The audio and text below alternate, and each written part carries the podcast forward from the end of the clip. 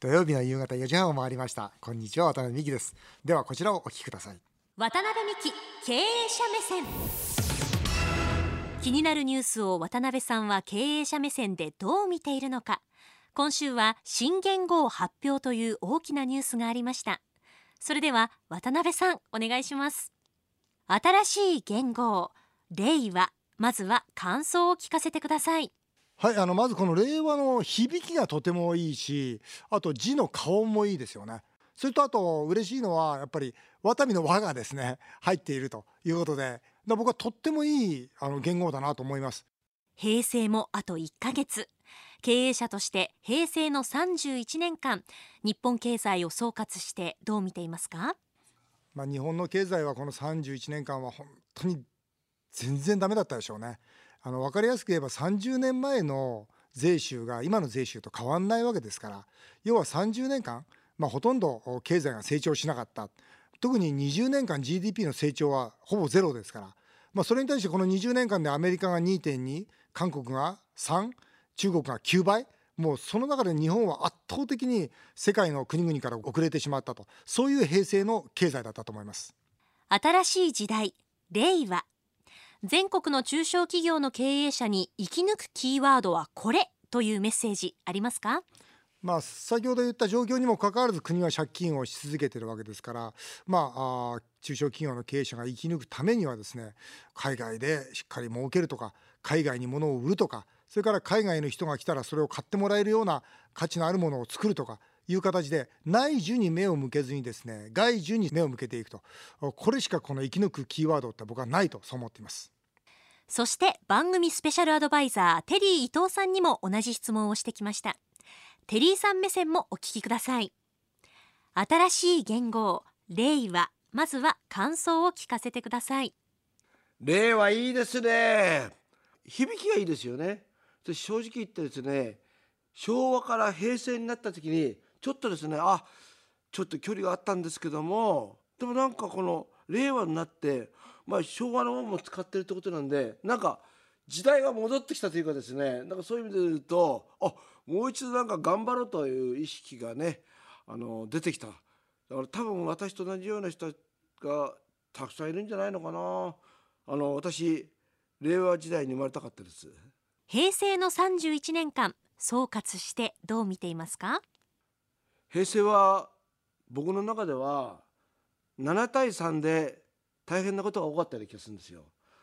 まずその平成の入って7年かなあの阪神・淡路の大震災あれもものすごくショックだったしでまあもちろんですね東日本の震災この大きなですねまあ未曾有の本当に自然災害っていうのが重く、まあ、今も含めてですねのしかかってるような気がするんですね。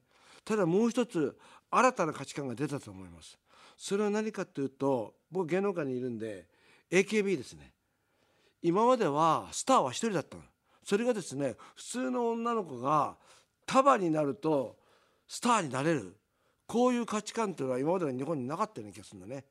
それともう一つ昭和の時代と違って一流が出てきたことかな。あの昭和のスーパースターはみんなに微笑みを与えてたんですけども一応はある時期不安に微笑みを与えなかった。何なんだろうこれっていうふうに思った時期もあったんですけども会見であこういう苦しみもあったのかなということで非常にですね今までの365日24時間スーパースターでいなくてもいいんだってことを一郎教えたのかなって感じがしますね。新しい時代令和。本人のいないところで渡辺美樹さんはどう生きていくと予想していますか？美樹さんね今まではバッジをつけてました。バッジを取ったってことはもうですね渡辺美樹さんも後戻りができない。その中で何をするのかここがやはり進化を取れるところだと思いますよ。以上渡辺美樹経営者目線新しい言語を発表後に渡辺さんテリーさんそれぞれにインタビューしてきました。なお渡辺美樹さんは毎週火曜日に夕刊富士で渡辺美樹経営者目線という連載を始めました。そちらもぜひチェックしてみてください。ワタミグループを一代で1500億円企業にした渡辺美樹さんがたった一人恩師といいあの人こそが居酒屋の神様と尊敬し続ける人がいます。それが壺八創業者の石井誠二さんです。平成も残りわずかの3月20日その石井誠二さんが76歳でお亡くなりになりました。多くの外食業界の関係者が参列する中渡辺さんは一番弟子として告別式で弔辞を読みました。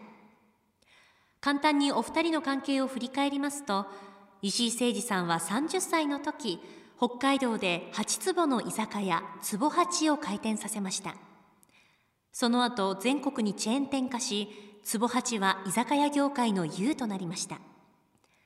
一方の渡辺美樹さんは佐川急便で300万円の資本金を貯め坪八高円寺北口店の店長フランチャイズオーナーから経営者の道を歩み気がつくと坪八で一番のオーナーになりました。その後石井さんが坪八の経営内紛から社長を解任されると後を追うように渡辺さんは坪八のフランチャイズではなく自らのブランド異色やワタミを立ち上げその後上場企業にまで発展させました。そして長年にわたり石井さんにワタミの監査役をお願いし自らの経営を監督し続けてもらってきました。去年大田区梅屋敷商店街に出したテリー伊藤さんの唐揚げの天才を大行列の繁盛店にした渡辺さんの経営アドバイス。しかし何かの巡り合わせでしょうか。石井さんが壺八を辞めて自ら小さな居酒屋をオープンさせたその場所も梅屋敷商店街でした。今回はテリー伊藤大社長への道番外編。壺八創業者石井誠二追悼スペシャル。渡辺さんにエールを送り続けた恩師はどんなすごい経営者だったのかじっくり教えていただこうと思います。それでは渡辺さんよろしくお願いします。ということで今回はテリーと大社長への道番外編、私の恩師坪八創業者だった石井誠二さんが3月の20日に76歳で亡くなられました。若いですねまだ。まだ若いです、えー、今回は石井さんがですねこんなすごい経営者だったというのをですね、推定の意味も含めてえー、ぜひ紹介させていただきたいというふうに思います。渡辺さん、い、つもね石井さんの話してましたもんね。あの面白そう。恩師というかね。本当なんです、はい、あのまずどういう方だったんですか、はい、まず私は会社を作ろうとした時にまず一点店を出そうとしたんですね、まあ、自分の店出そうとしたんです、うん、そしたらあそんな店やったら潰れるよと。あだからフランチャイズになって勉強し直しなさいと。で5,000万円融資先も紹介してあげるよっつってチャンス与えてくれたんです。もしあの時にそういうその言葉をそのチャンスいただかなかったら僕は間違いなく数千万の借金を背負って佐川急便逆戻りしてましたね。だ僕石井さんと出会わなかったらワタミってもう生まれてないんですよ。うん、そしてその後坪八からまあ僕が離れる時に、まあ、業態のワタミっていうのを作ったんですね、この時にまだ原価だとか人件費だとか全く合わなくてもう潰れる寸前まで追い込まれたんです。でその時にあの石井さんのとこに頭下げて「すいませんあの潰れそうです」と。もう一度言ったもう一度言ったんです。そしたら石井さんが「何言ってんだ」とね、早くその社員を自分の店に入れろと。全部教えてやると。全部持ってっていいと、ね、何言ってんだと。言ってね怒られた。それがなかったらね僕はあのワタミもないし僕もないし。だから石井さんは本当にまあ世の中で一般的に恩人っていう方いらっしゃるね。あの人はうちの僕の恩人だって、まあ、それぞれの恩人だと思うんですがちょっと僕の場合の恩人とどう超えてんですよね。あの石井さんってね、はい、つば打ち作って、はい、やめちゃいますよね。やめちゃいます。やめさせられちゃうんです、ね、当時糸満っていう商社に、はい、まあ要するにまあ最初 50%50% で北海道から出てきたんですね、うん、だけどやっぱ店店舗転換早いもんですから増資を繰り返すわけです。そうすると会社対個人ですから増資ついていけないんです石井さんは、うん、そうすると最終的にはどうでしょう9対1ぐらいまでになっちゃうんですね。で石井さんがこの状態は良くないというふうにまあ思っていたんですけれどもまあ何言ってんだと。松下幸之助だって数パーセントしか持ってないじゃないかと。だからね10%持ってりゃ十分だって言われながらですねやってたんですね、うん、でもある時一気に乗っ取られましたね。あそうなんはい、でもそんなねあの天才的な石井さんがね、はい、いなくなったら坪八って屋台骨揺れますよね。屋台骨揺れますね、うん。それと同時にやっぱりあのーらしさみたいなものはどんどんなくなっていきましたね、だからその後何年か僕も坪八やってたんですが、石井誠二さんのその遺産っていうんですかね、石井誠二さんが作ってくれた商品だとかサービスだとかその遺産でなんとか食いつないだっていうことでしょうね。まあ、その後はですから糸満がダメになるそして他の商社さんが持つ。でまた今あれじゃない酒屋さんに今度買収されてみたいな。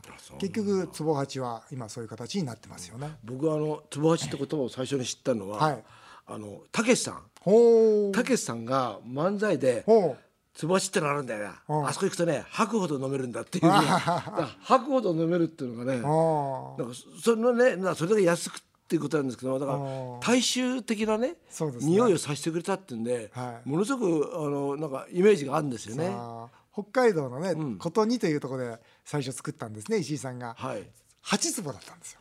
そんなちっちゃかったちっちゃいの。はい。で8坪の店だから坪8っていう。あそう。そういうそれをひっくり返して坪8っていう名前にしたんです。そういうことだからどんなに後から大きいお店ができても坪8だったんですよね。なるほいや石井さんって本当すごくて、その最初の琴似の時も琴似の隣の駅かなんか住んでたんですよ、その時にあの坪八っていうそのハッピーを着てね、わざとその電車通勤してつまりいかにその坪八って名前をね、見てもらうかってことで、売り込んでいった売り込んで。自ら。うん、だ僕の石井さん僕のことミキさんミキさんってずっと言ってたんですけど、ミキさんそのぐらいの思いがなきゃダメだよって言われた時に、いや僕はね綿見て8匹着て、電車乗れるかなってふと思いましたもんね。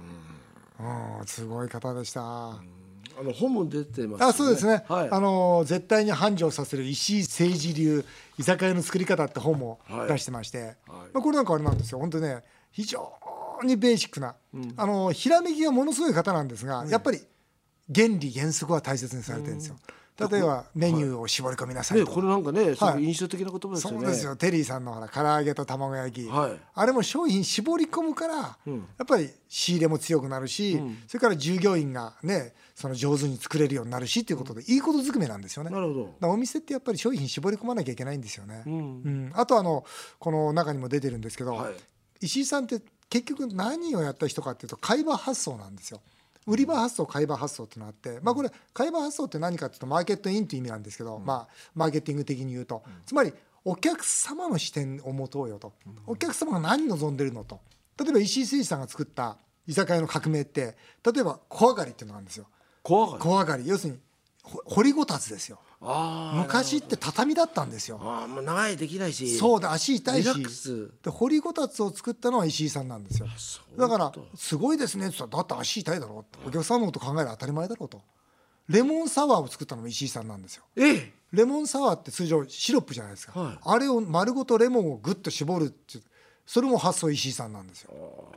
あと石井社長っていうのはあのブロイラー屋さんにいたんですね、北海道の、で一番鶏の美味しい美味しか食べ方っていうのはそのまま塩をつけて揚げることなんだと。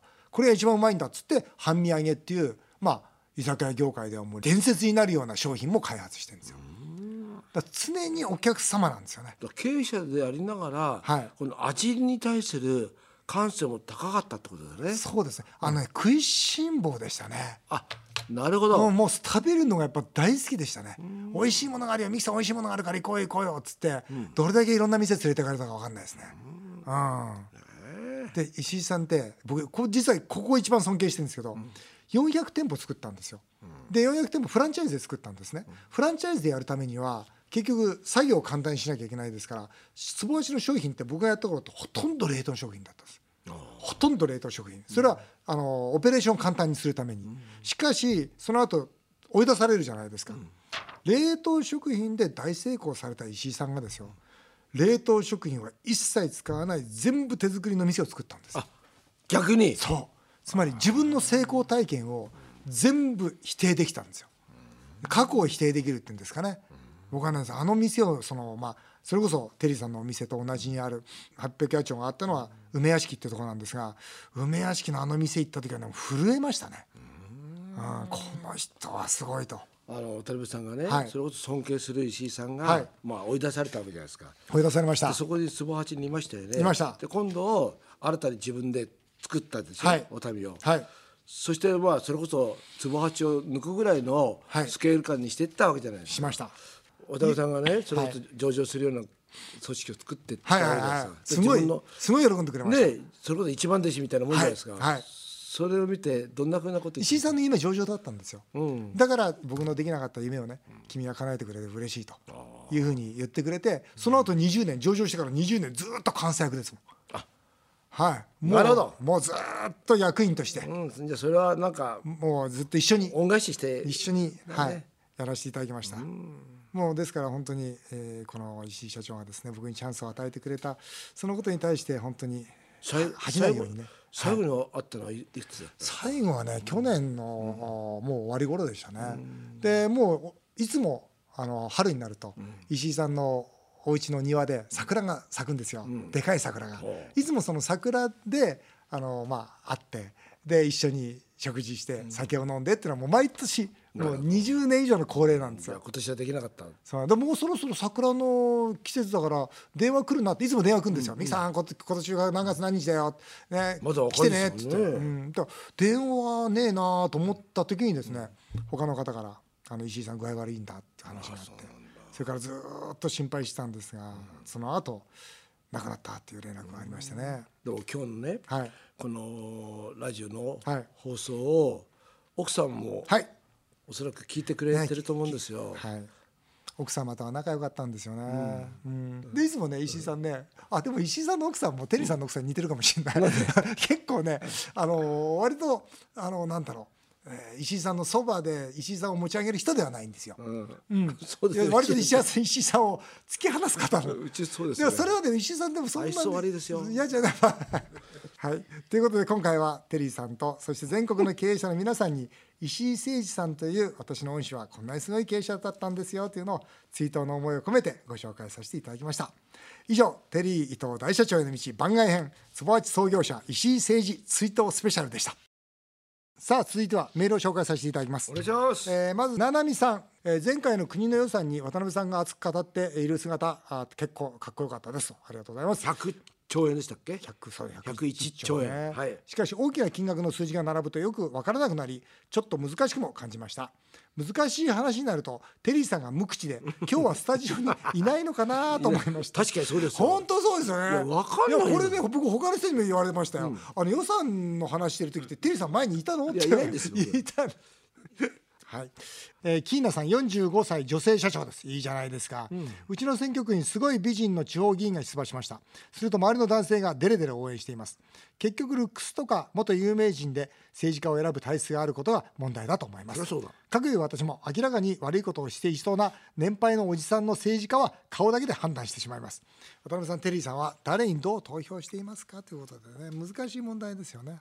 これ確かにあのわからないですよね。分。かんないちょっと僕ね、は先日あの塚田副大臣が、はい。あの忖度でね、はいはいはい。道路を、はい。まあそこそ麻生さんと安倍さんね、はい。俺はもうそれこそ麻生さんのね一の子分だみたいなこと言いながら、ね。ああいうことってあれもどう考えても自分の講演会の中で喋ってるわけじゃないですか。でも本当ですよね。おそらく。まあ渡辺さん今の立場で言えないと思うんだけども。でも結構あれひどい話ですよね。あ黙った。あ黙ってる？もうちょっと時間いただけますか？僕はちゃんとバッチ外したらバッチャーズしたら。バッチ外したらもう話したいこといっぱいありますから多分ね今ねこれ渡辺さんが黙ってるってことは本当だってことだと思いますよ。もうバッチ外したら言いたいようなこと言いますんでそうですわかりましたただはいすいません、はい申し訳ない相模原のですね、野々村さん、はい。唐揚げ店経営興味ありと。来ましたよ。フランチャイズおフランチャイズ候補、はい。来年定年64歳。そうなんですよ。定年したら経営してもらいたいんですよ、あいいですね、お願いしますよ。私の年齢になると令和で、えー俺の人生は終わるのかとちょっとセンチメンタルにもなります渡辺さんテリーさんはなぜ毎週元気なのか教えてください。テリーさんなんで元気なんですか？この人さ、令和で俺の人生終わるのかってさ ずずしい男だよね。だって考えてみたら、うん。昭和平成あ令和ってそうか。3つですよ。あ三つ生きられたんだからね。生きててまだこれ以上欲持ってどうするんねですか、令和の次まで生きようとしてるじゃないですか？ひどいよ野々村さ欲張りですよ。ん欲張りですね、はい。なんで元気なんですかテリーさん？あでも、元気じゃない時にも、あるけどもそれ言っててもしょうがないですよそうだね。あと僕はね意外とね一人でいてもうん。大きい声出す時あるんですよ。よーし今日は行くぞ！とか。なんかねなんかなんかもう空元気でもいいからうん。大きい声出すっていいですよね。あそれいいですね。多分ね60過ぎてそれこそね渡辺さんとか森田たちみたいに、うん。うん。こうやってなんかラジオで喋る、んうん。こういうのってないじゃないですか。ないですよね。そうするとねどうしても声のトーンは低くなるんですよ。ああなるほど。だからやっぱりねそれこそ一人でうん。ペラペラペラペラ車の中でもいいですしお風呂の中でもいいから大きい声出すってすごく大事だと思うな。そういえばあれだよね。テリーさんとか僕なんかなんだろうなすごくあのま恵まれてるよね。いやそうですよ。だってさこうやって好きなことさベラベラベラベラさ 普通の人喋れないよ。普通の人喋ってたらこれ変わり者だと思って。飲み屋で一人でベラベラ、そう。あいつ変わってるなって。そう。そうですよ。変なやつが近いんだよねとか言われそうですよ。我々好きなことベラベラベラベラ喋っててね、恵だからまれてるな自分でさ、うん。ミニ FM 局とかできるでしょ？あそれやろうなんかやってればいいんだよね、あカメラ自分でやってペラペラペラそれそれやった方がいいですよね野々村さんね。ええやってください。稲井市の新平さん公務員の55歳。毎週楽しく聞いてます。ありがとうございます。昔レイナという年下のわがままな女性と付き合ったことがありいいですね。令和という言語妻には言えませんが愛おしく感じます。この人おかしい人ですね本当。に以前番組で平成で付き合った女性の数をテリーさん数えていましたが、えーこれまで恋した女性の名前を一応一覧にしておくことはいい気がします、えー思い出の恋忘れないためにこうしたらどうよです。テリーさんリスト作ってますか？作ってない。んえ作ってんの？作ってないですしょ？よ当たり前ですよ。誰に見られたら大変なことですよ、ね。名前とと横にほらこうなんか写真かなんか貼ってあったらいいじゃないですか。じゃない。アルバムで。僕は基本的にうん。それが怖いから、あのあんまり名前呼ばないようにしてるんですよ寝言で言っちゃうからそう。わ。うね。えすげえ慎重派。そうなんで すよすか完全反対よすげえ慎重派。そうなんですよ。えどうしてるんですか？まあ僕だっていないもんだって。もうさもうもう間もなくね バッジを外すんだからいや外してない。探しましょうよ。外す。外したら。ね外したらいきますよ。はいあっという間にお時間になってしまいました。以上メール紹介でした。テリーとさんまた来週もよろしくお願いいたしわかますりました。日本放送渡辺美希5年後の夢を語ろうさてこの番組では渡辺美希さんそして番組スペシャルアドバイザーのテリー伊藤さんへのメールをお待ちしています。